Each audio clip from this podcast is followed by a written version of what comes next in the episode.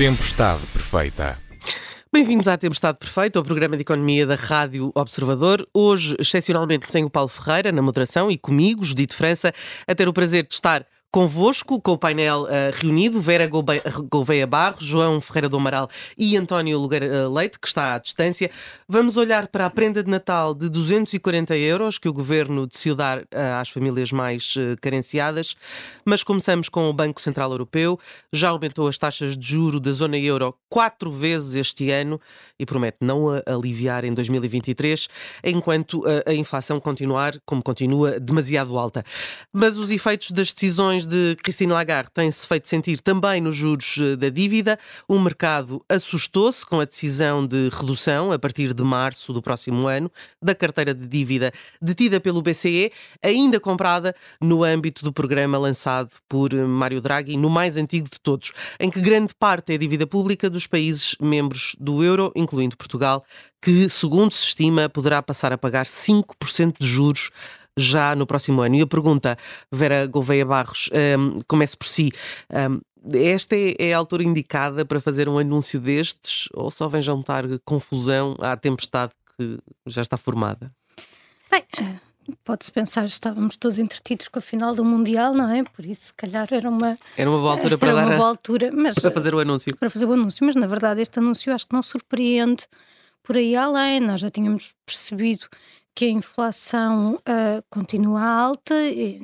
temos discutido isso sucessivamente aqui até no, no programa e, portanto, a subida das taxas de juro era, era expectável. Desde que este movimento começou, que nós já uh, esperávamos que, que não, não fosse apenas uh, quatro ou cinco subidas e, portanto, vamos... Até porque estávamos a subir a partir de um patamar extraordinariamente baixo uhum. e diga-se de passagem de, de, num nível que também não era saudável. Taxas de juro tão baixas não, não são saudáveis. Um, Falta-nos ver também aqui, como, como tem o João referido, a parte dos depósitos também, vermos uh, um aumento das, das taxas de juros na, na parte de, de, compensação dos depósitos, mas aquilo que está acontecendo no mercado da dívida também não, não surpreende de, de modo algum.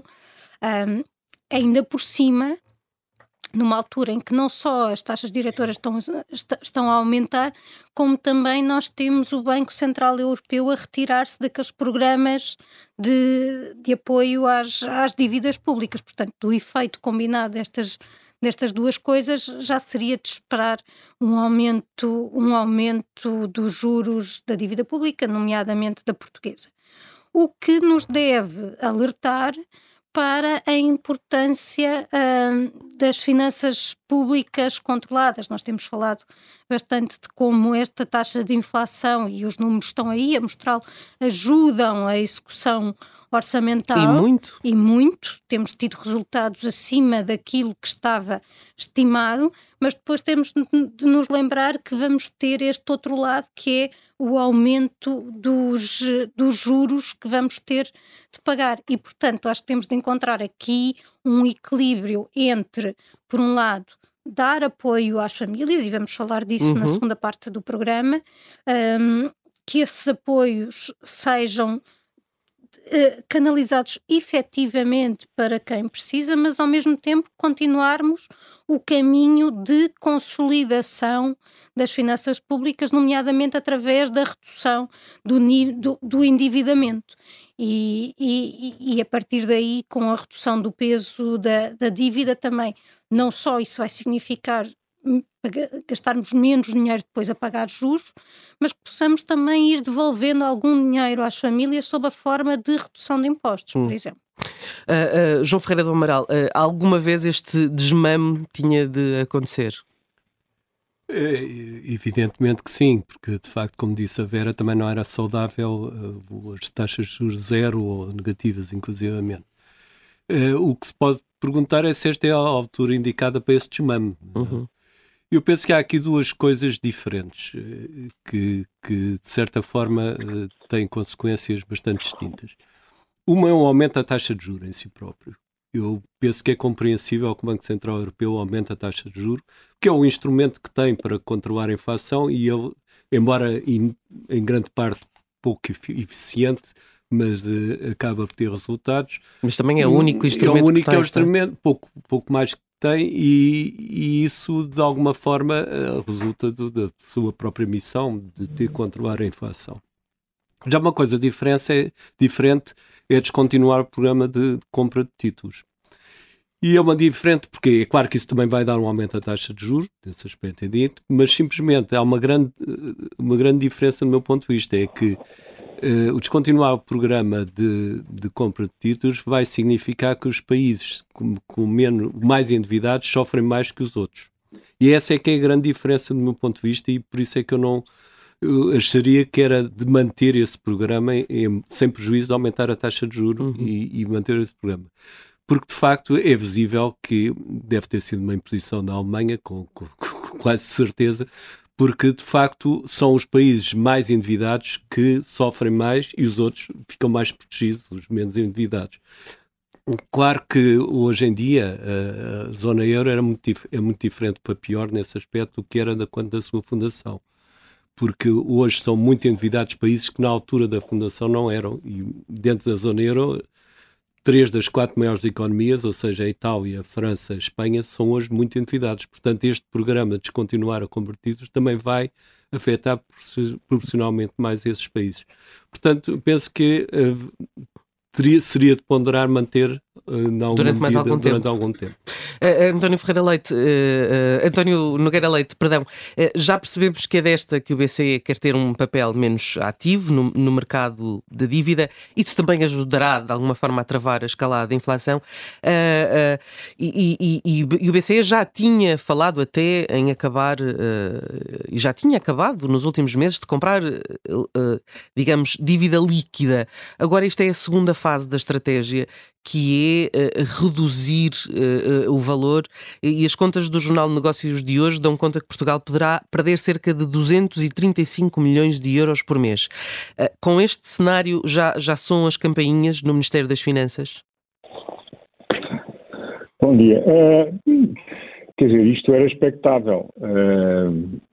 de facto, o, o Ministério das Finanças teve muito tempo para preparar para preparar este evento, eh, até porque foi eh, Portugal, foi beneficiário líquido de uma política de quantitative easing, portanto, uma política de manutenção artificial de baixas taxas de juro, que se prolongou até limites anteriormente não imaginados e durante um período bastante grande. Portanto, isto mais tarde ou mais cedo uh, teria de acontecer. E eu julgo que está em linha com a preocupação permanente do Governo, uh, em particular do, expressa pelo Ministro das Finanças, mas também pelo Primeiro-Ministro, de que há um objetivo claro de redução do peso da dívida no PIB e que esse objetivo se sobrepõe a uma série de outros objetivos de mais curto prazo que podem surgir.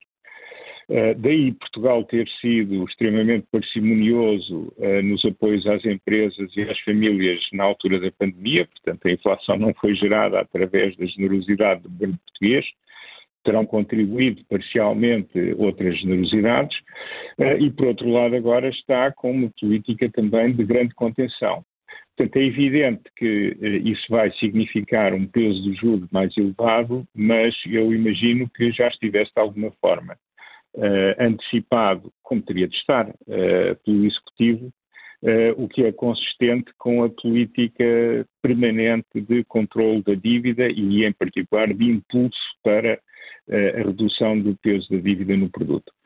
Devo dizer que isto teria de acontecer em alguma altura e provavelmente nunca haveria altura, a altura perfeita, é não é? Evidente, é? É evidente que não é confortável acontecer neste momento, Uh, mas eu penso que, uh, enfim, a, a, forma como ele foi aprovado e não haver remoques uh, nem outro tipo de reações em Bruxelas significa que provavelmente já estaria a ser hum. preparado há algum tempo e que uns países estarão mais preparados que outros. Devo dizer que, estando Portugal numa trajetória de redução do peso na, de, do PIB, da dívida no PIB, há outros países que estão, a França com o descontrole habitual, enfim, Uh, sendo uma economia mais pujante, vai pagar o preço mais tarde, mas já está a começar a pagá-lo fortemente.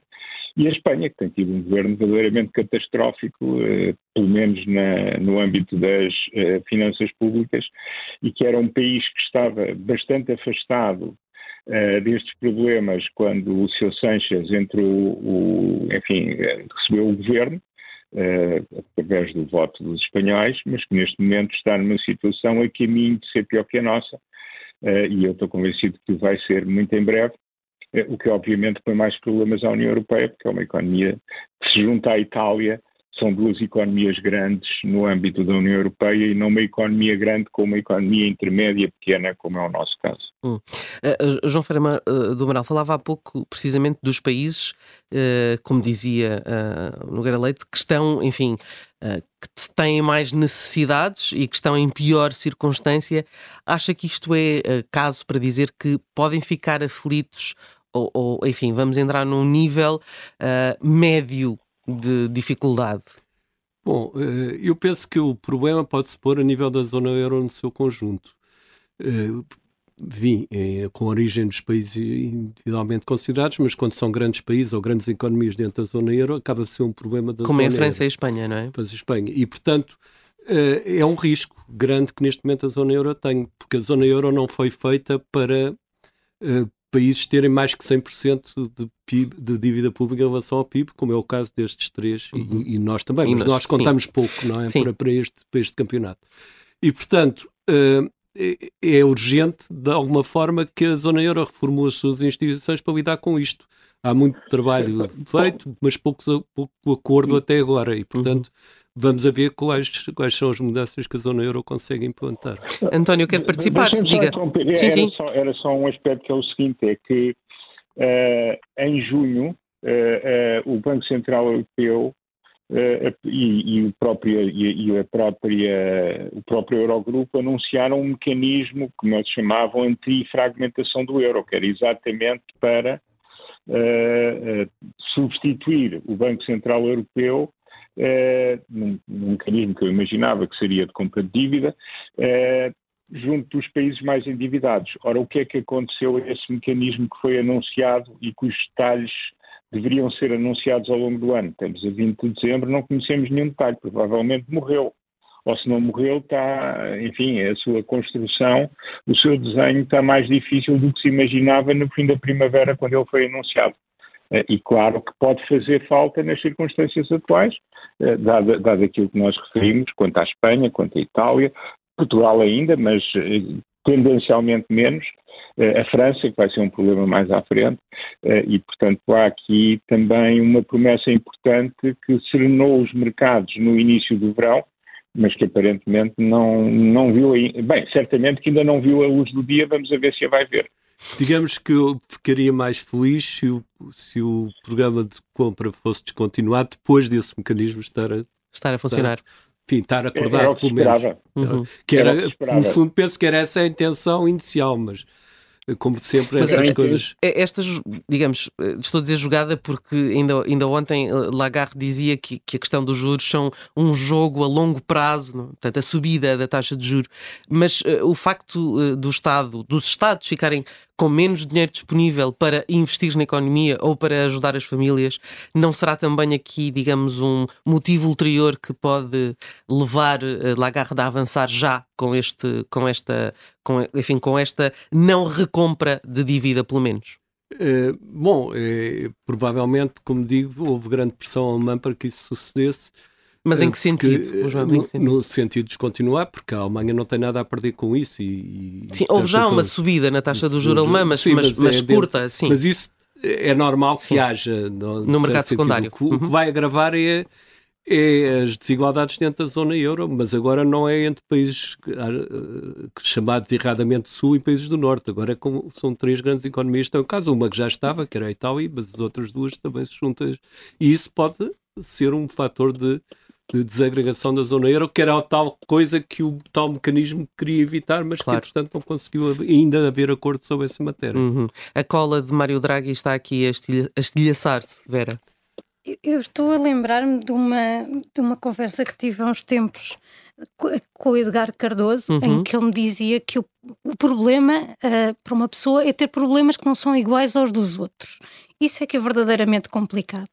E, e é uma afirmação nós não temos, uh, bastante. Temos, temos todos problemas uh, muito diferentes dentro da zona euro, não é? Temos, mas apesar de tudo, nesta circunstância, nós estamos numa companhia um bocadinho mais forte uhum. do que estávamos em 2008. Certo. O facto de termos aqui uma França.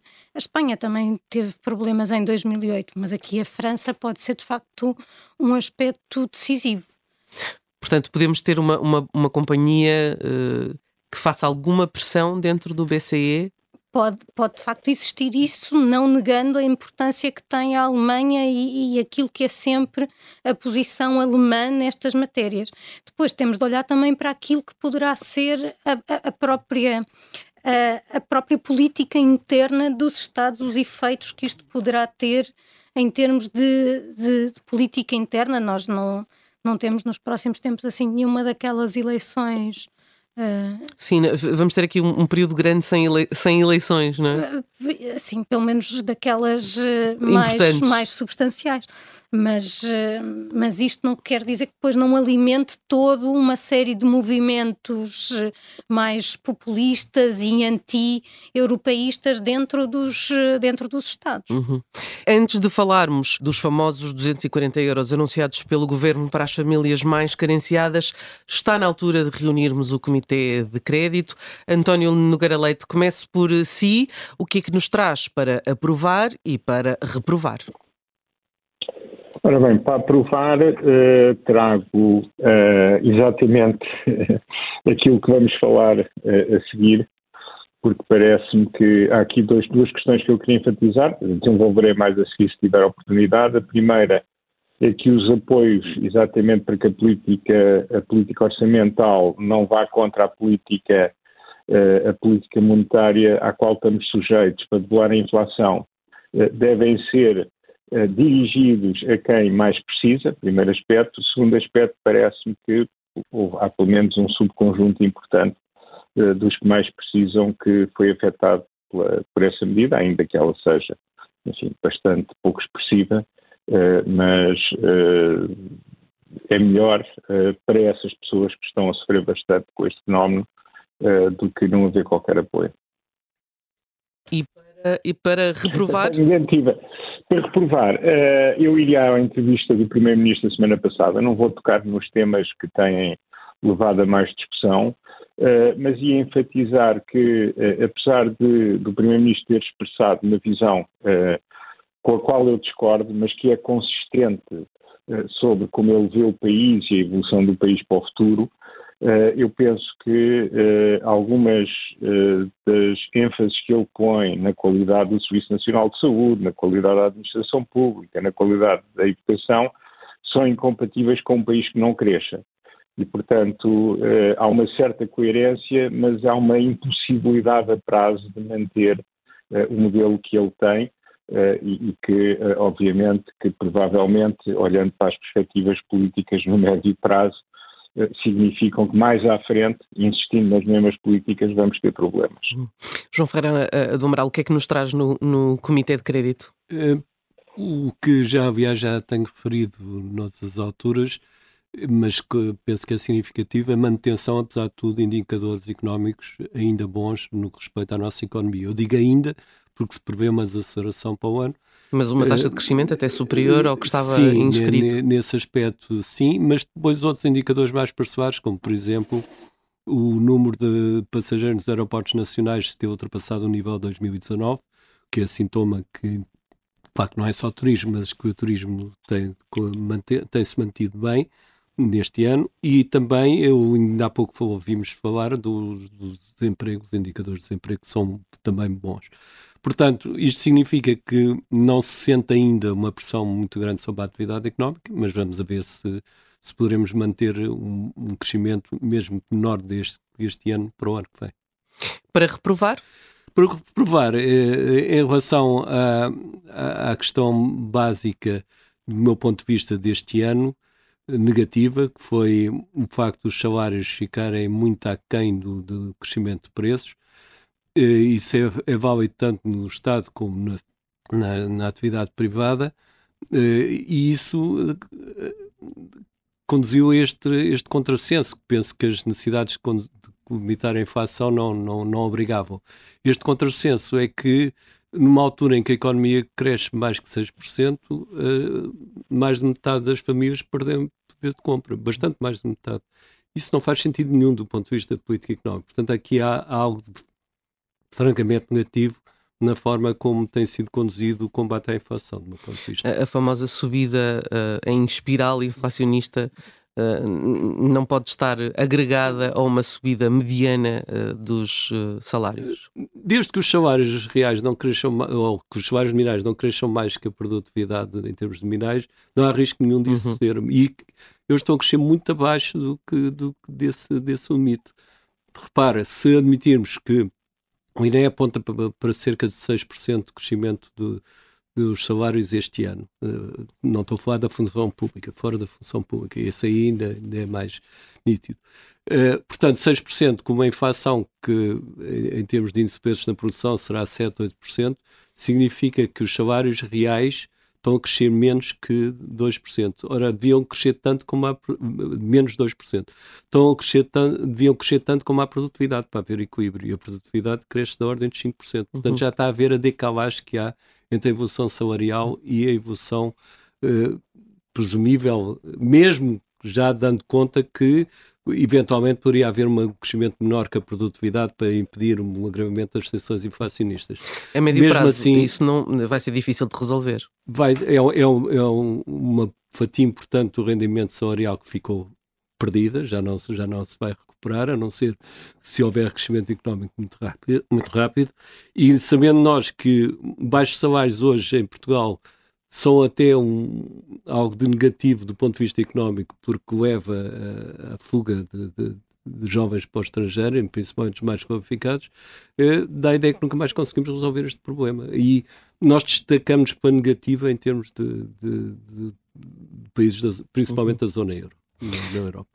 Vera Gouveia Barros, no, nas, nos seus chumbos e nas suas aprovações, começamos pelas aprovações. Eu vou aprovar um, a agenda digna para o trabalho, quer dizer, não, não, exatamente o texto que tem estado em discussão na, na Assembleia, mas o facto de o tema estar a ser discutido e até pegando aqui naquilo que, que o João acabou de dizer, um, isto é algo que tem que ver também com uh, a, a própria retenção de, de, de, quadros de mão de obra no país, porque nós temos, por um lado, aquilo que as pessoas recebem, mas também, por outro, aquilo que lhes é exigido, as condições que lhes são proporcionadas e estas questões. O salário não líquido, não é? Não... Uh, sim, podemos chamar-lhe assim. E, e, e, esta questão da conciliação da vida, da vida profissional depois com a vida pessoal, que é um tema que até aparece sistematicamente referido no inquérito, nos inquéritos à fecundidade, para mim é fundamental, embora, obviamente,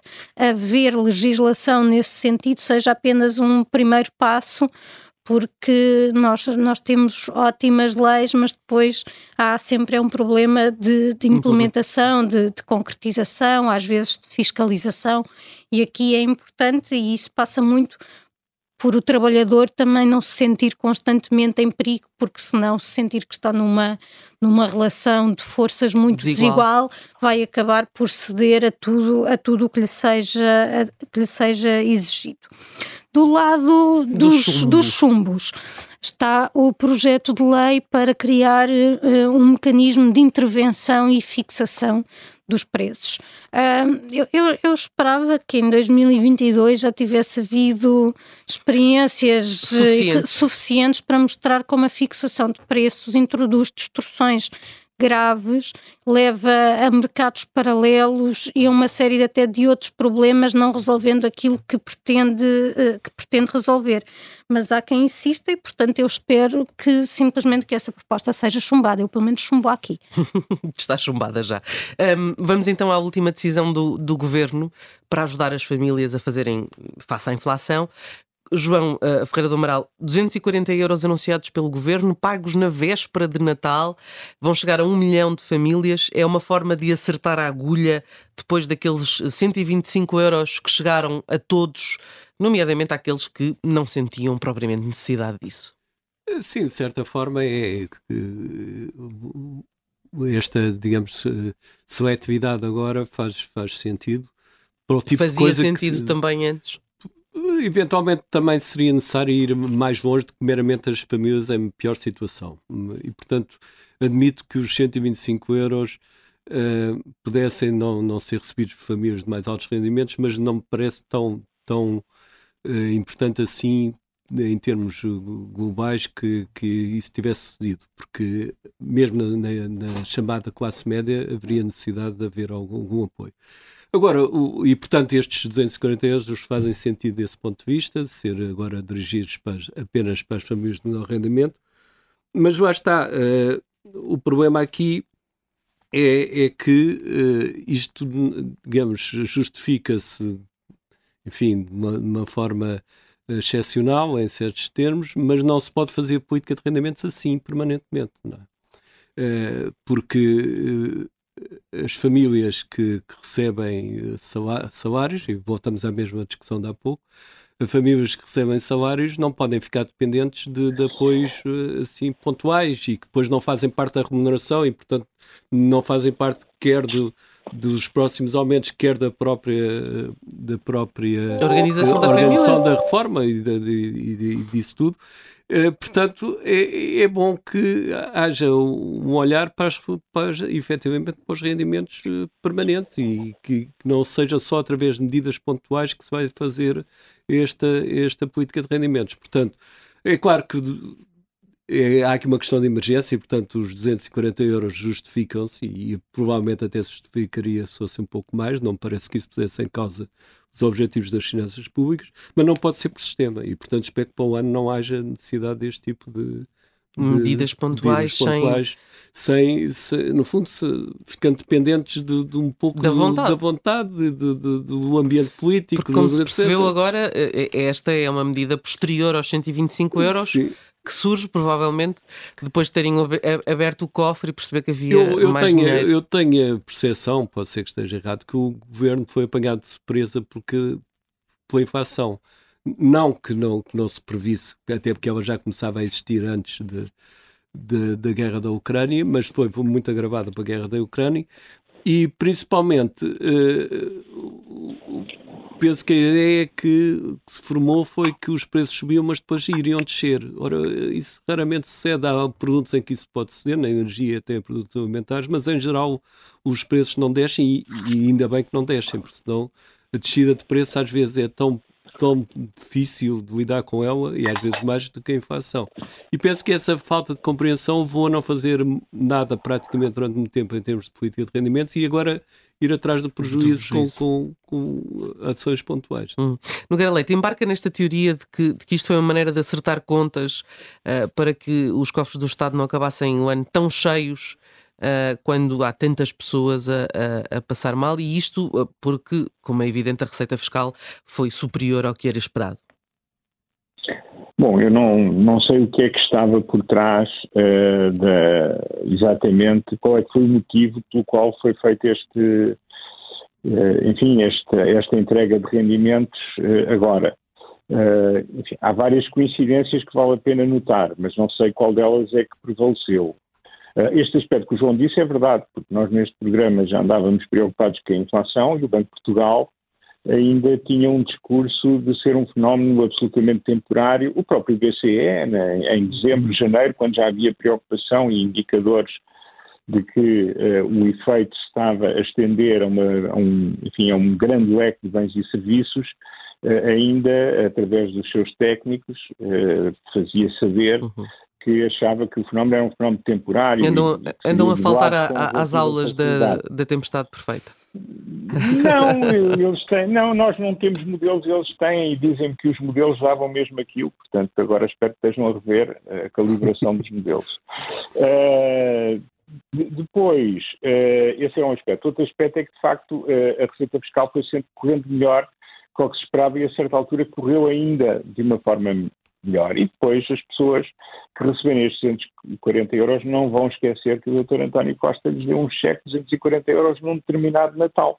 Portanto, há aqui vários, há aqui vários fenómenos que, que, que coincidem, sendo que eu acho que a medida é uma medida boa para quem precisa e que o governo tendo a possibilidade de o fazer, o devia fazer. Também devia notar que na extrema-esquerda, sobretudo no Bloco, eh, se fosse outra pessoa que não o Partido Socialista a tomar esta medida, certamente que ela seria rotulada de caridade, assistencialismo e tudo mais, eh, quando na verdade é uma medida necessária, porque há muitas pessoas que estão a passar bastante mal e, como dizia o João, porventura fora também Uh, deste, deste grupo, até porque a nossa classe, aquilo que nós chamamos de classe média, é em boa parte uma classe remediada e os que estão remediados antes de um surto inflacionista, quando chega a inflação, defrontam problemas e, portanto, há muitas pessoas em Portugal que estão neste momento a defrontar problemas uh, complexos. Uh, imagino eu, uh, olhando para os dados oficiais, e, e, por isso acho que é uma medida que se justifica, acho que foi um conjunto de fatores que, que a determinou, acho que haver um, excedente, um excedente de receita face àquilo que eram as projeções mesmo a meio do ano, eh, certamente que não nos ajudou a que se tomasse a medida agora para este Natal. Uhum. Uh, Vera uh, Gouveia Barros, uh, podemos analisar esta questão ao contrário. Mal seria se o governo, com esta folga maior do que o previsto, não ajudasse as pessoas? Sim, era, era, o que falávamos, era o que falava na primeira parte uhum.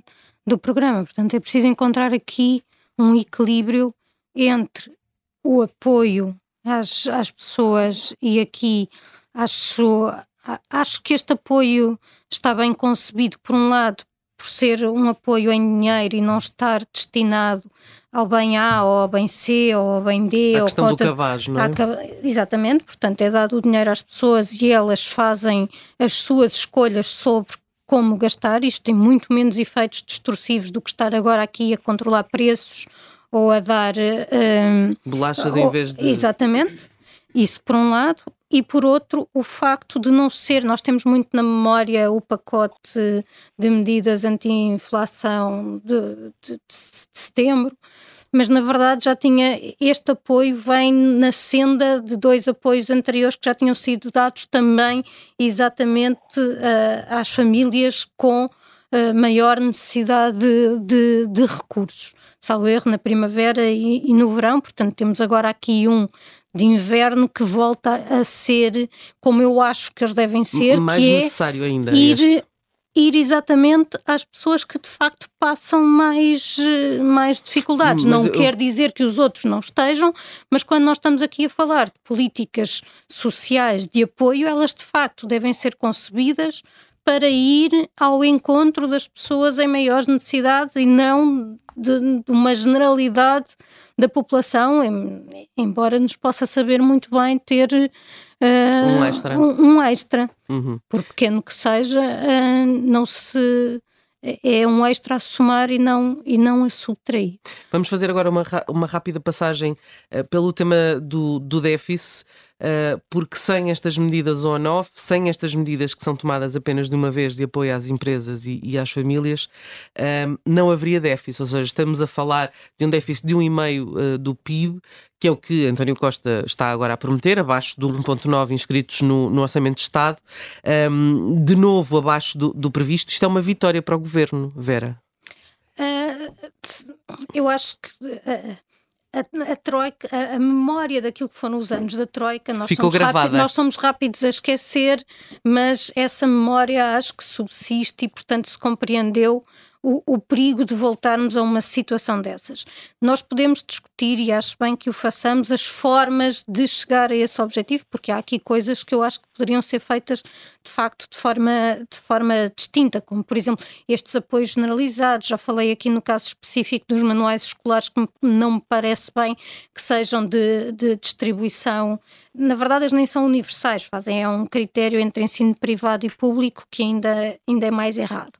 Uh, Portanto, hum, podemos discutir isso, podemos pensar que, se, que, que o ritmo se seria este, se seria outro.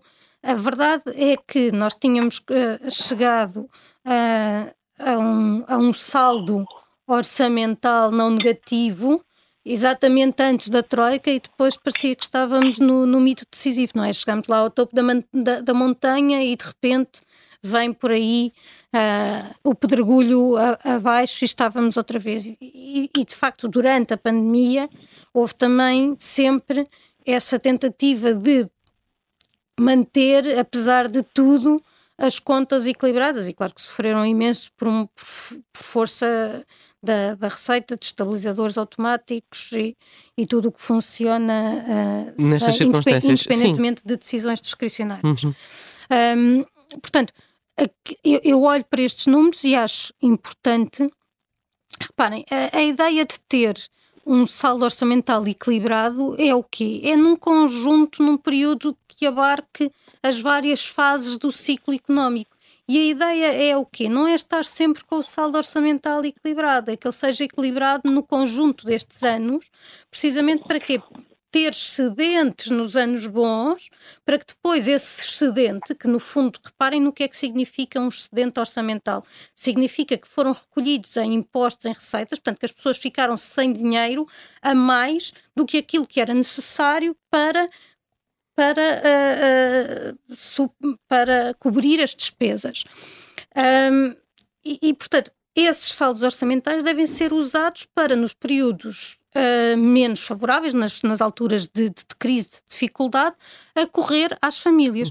Por outro lado, outra coisa que me parece muito importante é também que uh, esta despesa seja bem canalizada e sirva para providenciar serviços de qualidade no transporte, na saúde, na educação, porque isso também é uma forma de ajudar as famílias, designadamente as mais carenciadas não temos mais tempo para continuar aqui uh, no, neste barco do déficit, mas vamos então ao momento tirania, que eu confesso como ouvinte é sempre o meu momento preferido. Uh, e, e começo por si, uh, João Ferreira do Amaral. Se mandasse, o que é que estaria primeiro na sua lista de afazeres? Como com o exemplo agora das cheias, mas que já antes também tem a ver com outros domínios, eu delineava e programava um programa de, de infraestruturas para combater, para mitigar as, os problemas das alterações climáticas, que devia abarcar justamente a questão também das, das, das chuvas e, e das cheias correspondentes, mas também aspectos relativos à costa, aos problemas da costa de, marítima e, e, em muitas zonas do país, e também da própria floresta e dos problemas relacionados com os incêndios penso que o programa, eh, toda a gente fala de alterações climáticas, nós falamos muito disso, mas depois vai-se ver aquilo que se faz especificamente para combater ou mitigar o problema das alterações climáticas, não é claro que, e isso, isso teria a vantagem de ser claro quais são as infraestruturas que o governo e que as autarquias, em, em, em colaboração naturalmente, pensam fazer para combater as uhum. alterações uhum. climáticas. António, Olha, eu se, se mandasse, uh, com muito poder, obrigava os países da zona euro a porem cá fora o tal mecanismo contra a fragmentação, ou seja, de ajuda uh, à compra através de um fundo das dívidas dos países mais endividados, por forma a atenuar o impacto desta subida de taxa de juros uhum. que se vai manter uhum. nos próximos tempos. Vera, eu, se mandasse, e lembrando-me daquilo que foi notícia a semana passada, de uma multa da Comissão Nacional de Proteção de Dados ao INE, eu desenvolveria em 2023 um programa de formação sobre privacidade de dados, nomeadamente na saúde, onde há, por exemplo, laboratórios que, quando se lhe pergunta, então, e os meus resultados, como é que eu tenho? Ah, eu mando-os para o médico, quer que envie também para si. Não, meus amigos, vocês não enviam também para mim. Vocês enviam para mim e também para o médico, se eu assim o permitir. E, portanto, os médicos também percebam que os dados são nossos e não, e não deles. E uh, no meu, para além do meu momento de tirania, vou juntar agora aqui um momento Miss Universo e mandar que toda a gente tenha um bom Natal. um Feliz Natal para todos também. Nós chegamos ao fim desta tempestade perfeita. Vera uh, Gouveia Barros, João Ferreira Amaral, António Galera Leite. Para a semana, o programa de Economia do Observador já será moderado pelo nosso Paulo Ferreira. Até lá, obrigado a todos. Foi um prazer moderar o programa e uma boa semana. Muito obrigado. Bom Natal.